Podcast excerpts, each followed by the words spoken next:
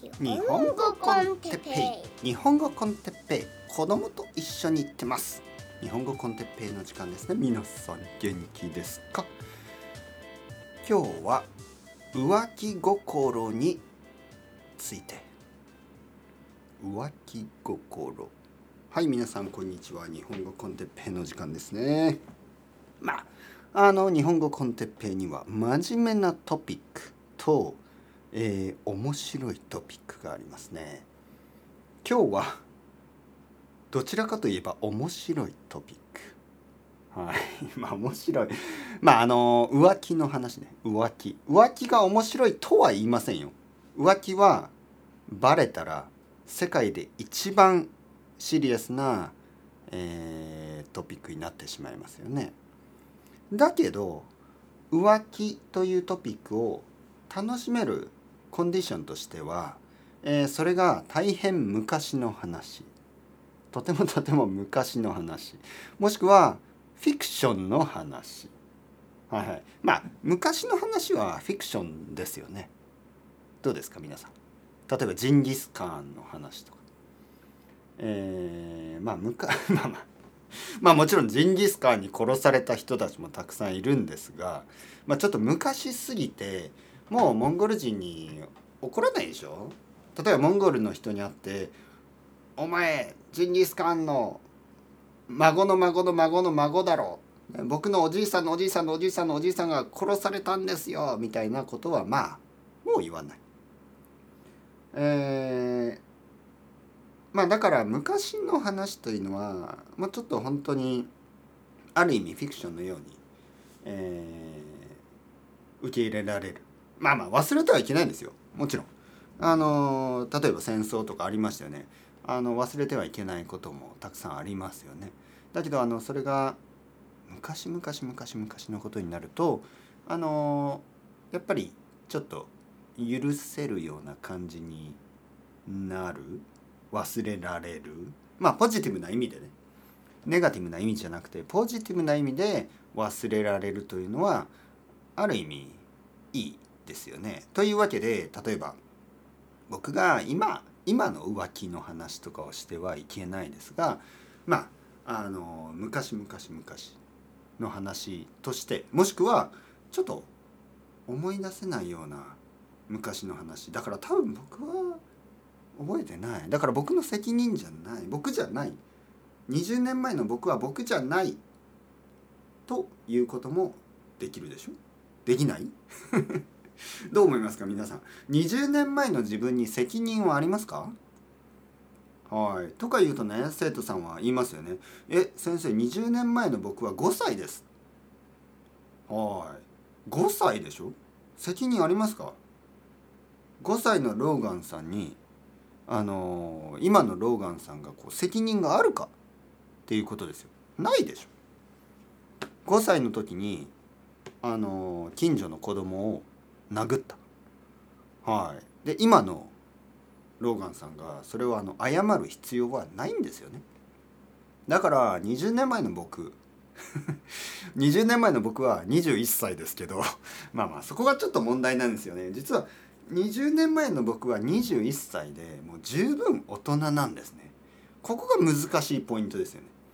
じゃあ20年前の僕がした何か悪いことは今の僕が責任を負うべきですか？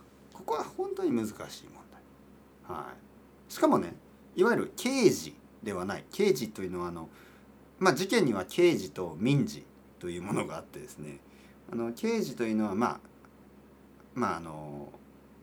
犯罪の中でも本当に悪いこと、まあ民事でも悪いんですけど、犯罪の中で例えば人を殺したりとか、まあそういうのは本当に悪いです。浮気ってどうですか？浮気、はい、まあ浮気も悪いですよね。今日は僕は浮気の話はしませんやっぱりやめた。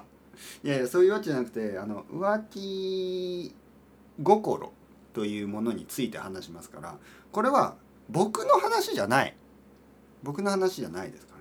一般的な話をします、はい、ちょっと前置きが長かったですね。ちょっと勘違いされるといけない。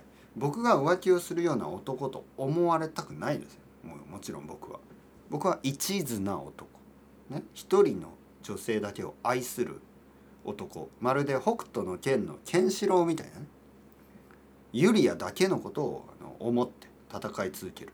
よっしゃっしゃっしゃ。ケンシロウの一途な心にも僕はショックですよね、はい、そんな一途になったことあるかな。じゃあ哲平先生、浮気を、奥さんがいるのに浮気をするんですかって言うと、浮気をしたいんですかって言われれば、したくないですよ。その理由は奥さんに怒られたくないからとか、奥さんに離婚されたくないからとか、今の生活がなんか壊れるのが怖いからとか、どちらかといったらそういうモチベーションで、じゃあ浮気したいですかって言われれば、じゃあですよ皆さん、今からちょっとひどいこと言います。もし夢の中で浮気をするチャンスがあればしますかしないですか、ね、例えば僕は寝てます。寝てて夢の中で奥さんじゃない誰かが出てきて、知ってる人かもしれない、知らない人かもしれない、僕の場合女性が好きですから、女性が出てきてですね、誘うんですね。僕を誘います。例えばこういうことを言う。大丈夫です大丈夫って言われるとちょっとドキッとしますね。大丈夫だよてっぺいくん、大丈夫、何も心配しなくていい、これは夢の中です。あなたの現実の生活は何も変わらない、何の影響もない、ただ私と唇を重ねるだけ、ね、そういうふうに夢の中で誘われたらどうしますか。これは夢ですよ、現実の世界では何も変わらない、明日目が覚めたらいつものように、子供も奥さんもいるし、その夢の中の彼女は全然その影響がない、明日からはいつものように生活ができる、そう約束されたらどうしますか。夢ですよ、夢の中ですよ。いやーダメだ、僕は夢の中でもそんなことはできない、そう言うべきですか。一人の人を愛するということはそこまでピュアなことですか。ピュアであるべきことですか。嘘なく、嘘偽りなく。実は僕はそうは思いません。そうは思わないし、ちょっとね、これ大事な話ですけど、奥さんもそこまで考える必要はないと思います。奥さんがね、例えば奥さんが浮気、いわゆる浮気心というよりは人間を愛するという気持ちね、あると思いますよ。結婚してる人でも誰かを愛してしまうということはあると思います。これは残念なことですね。残念だけども現実としてあると思います。でそこで愛し始める、愛するというよりは愛するきっかけみたいなのがあるでしょ。例えばどこかで誰かと出会ってしまって、それがもしかしたらいろいろな出会い方がありますよね。共通のスポーツとか、仕事場、職場とか、友達の友達とか、いろいろあるでしょ。そして自分は結婚していたりパートナーがいる、だけどちょっとあれこの人いいなと思うことはあると思いますよ。奥さんもあると思う、はい、旦那さんもあると、僕もあると、あるけど普通の場合ちょっとやっぱり気をつけて、それ以上の関係にならないようにブレーキをかけますよね。でもブレーキをかけなかったら少しずつやっぱりもっとロマンティックな気持ちが出てくると思います。でロマンティックな気持ちが出ないというのはちょっと珍しい。僕は奥さんのことが大好きだから他の女性を見ても何とも思いません。彼女たちはただの人、男と同じみたいな。どんなになんかこういい人だとしても絶対にその好きになることはないです。どんなに理想の、理想というか、自分にとってすごく魅力的な女性だとしてもドキドキなんか絶対しないです。それはちょっと本当ですか？僕はちょっと信じられない。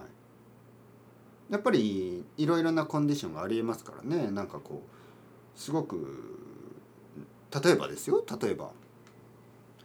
なんかまあ基本的には夫婦の関係とかそのパートナーの関係がうまくいってればいいんですけど、タイミングってありますよね。いつもすごくいい関係とは限らないでしょ。例えばですよ、たまたま大きい喧嘩をしてしまって、本当に嫌だな、奥さんはもう嫌だなって思ってる時に誰かがね、どうしたんですかみたいな、なんかどうしたんですかじゃないけど、まあそういう話じゃなくて、なんかとても誰かと話したらすごく話があって、すごくいい気持ちになって、しかも魅力的な人でいい匂いがしてそこはちょっとあれですけど、本当になんかすごくタイミングがいいのか悪いのか分かりませんよね。それをいいタイミングと呼ぶのか悪いタイミングと呼ぶのかは分からないけど、とにかく誰か他の女性が現れた、そしてすごくそのタイミングっていうのがあると思うんですよ。その奥さんとうまくいってないタイミングで誰かがすごくいいタイミングで出てきた。でここでやっぱりコントロールできるかどうかですよね。コントロールした方が、その今の関係を続けるためにはいいでしょうが、そのやっぱり魅力的な人、自分にとってね、誰かが魅力的に映るタイミングっていうのがあると思いますね。でそういうことは奥さんにも起こると思いますよ。僕の奥さんということじゃなくて、一般的にね、一般的な奥さん、一般的な旦那さん、一般的なパートナー、誰でも恋人の間でその自分の恋人が誰か他の人と理想的なタイミングで出会ってしまうっていうことがありえると思いますね、人生では。そこでどうするかといえば、やっぱり2つありますよね。最初に言ったようにコントロールする、それともコントロールしない。コントロールしない場合、もっと先に行きます。浮気心。正直言うと、今の僕はかなり浮気心がない状態ですね。なぜかというと、やっぱり子供の存在が大きい。なんか、そう、子供の存在は大きすぎる。なんかね、子供のことを考えると、ちょっと、そういう気持ちにならないかな。なんでかな。そんなもんですよね。そんなもんだと思います。たくさんの人がそうだと思う。実はそう。もちろん奥さんのことを考え、でもね、奥さんというか奥さんの両親かな。僕は奥さんの両親のことを考えると、なんかそういう気持ちが起きない。やっぱり大切に育ててもらった娘、奥さんですよね。その両親の顔が浮かぶと、なんかこう誰か他の人となんかこうロマンティックな関係、特にそのベッドに入るような関係になるとはちょっと想像できないかな。だけどそれを例えばですよ、僕じゃないという家庭で話しますよ。そうじゃないといろいろ面倒くさいですから、皆さんにもいろいろ誤解してほしくないしね、奥さんにもいろいろ誤解してほしくないからそう言いますが、マジックフレーズというのがあってですね、マジックフレーズ、これを言われると結構やばいんじゃないの？これはね、例えば浮気をしたい人誰か浮気をしたい人なんているのかな。でも誰かと浮気をしたい人はこのフレーズを使ってみるといいと思いますよ。かなり効果的だと思う。それぐらい怖いフレーズ。それはもう20年以上前に、僕がその前の彼女と付き合っていた時にその彼女以外の女の人に言われたフレーズ、はい、とでも言えばいいですかね。そういえばちょっと昔の話みたいに聞こえるから、ね、なんですが、彼女はちょっと僕を誘っていた。僕を誘ってましたね。でその誘い方がすごかった。はい、その誘い方ね、このフレーズを言いました。彼女。思い出作ろっか。思い出を作りませんか。このフレーズはですね、思い出作ろっか。思い出作っちゃう？まあなんかそんな感じだった。思い出を作ろうみたいなフレーズでした。これはね、僕は本当にね、なんかすごいフレーズだと思った。その時もう雷が落ちたかと思った。そしてそうだねと思ってしまった。そうだよね。思い出を作るだけだよね。僕たちは今日例えばホテルに行ってとか、まあ、部屋に入って、まあ、彼女の部屋もしくは僕の部屋、まあ、多分彼女の部屋、一人暮らしの彼女の部屋に行ってちょっと思い出を作って、もうそれ以来彼女とは会わずにまあ二人とも楽しい夜を過ごして、それで明日からはまた何の影響もない毎日に戻る。ただとてもいい思い出だけが残る。なんかそんな感じ。怖いフレーズね。さっきの夢の中の話みたいな感じですよね。でそういうシチュエーション、そうなった場合一体何人の人たちがいえ行きません、いやあなたは素敵な人ですけど僕には彼女がいますとか、私には彼氏がいますとか、いや私は結婚してるからとか言えますか。どれぐらいにしてか思い出だけですよ。思い出、明日から何の影響もない一回だけの楽しいアバンチュール。いや難しいですよね。まあ浮気心ありますか、それとも全くないと言えますか。皆さんどうですか。ドキドキする話ですね。なんか僕もドキドキしてきました。こういう話をするだけでドキドキする。いやー怖い浮気心というのは本当に怖い心ですね。まあどうなんですかね。年を取ったらそういうのなくなるのかな。今の僕はゼロとは言わないですね。やっぱりそういう気持ちがゼロとは言わない。でも年を取ったら少なくなっていくのかな。はい、はっきり言って10年前とかに比べたら全然少なくなりましたね。10年前なんて、まあ、10年前実は僕は今の奥さんとも一緒にいるんですけど、でもやっぱりちょっとこうなんていうの、そういう気持ちがゼロだったとは言えないですよね。今の10倍ぐらいありましたね。でも今は少なくともその時よりは少なくなっていった理由は何でしょう。やっぱり年なんですかね。それとも子供が生まれたから、ちょっと分かりません。ただ周りの人たちとかいろいろな話を聞くと、実は40代とか一番浮気が多い年齢らしいですよね。ちょっと怖いですね。どう思いますか皆さん。40代の人いますか。はい。でもこれを聞いてる人たちは結構20代の人が多いから、40代っていうとちょっと両親の年齢でちょっと心配になるかもしれないですけど、まあそう40代とか多いらしいですよ。40代50代とかね。はい、どうなっていくのかな。浮気心、ちょっと今日は話してみました。皆さんもグロ福蔵みたいに心の隙間ある人ちょっと気をつけてくださいね。フォーフォーフォーフォーフォーというわけで日本語コンテッペイでした。チャオチャオ、アスタルエゴ、またね。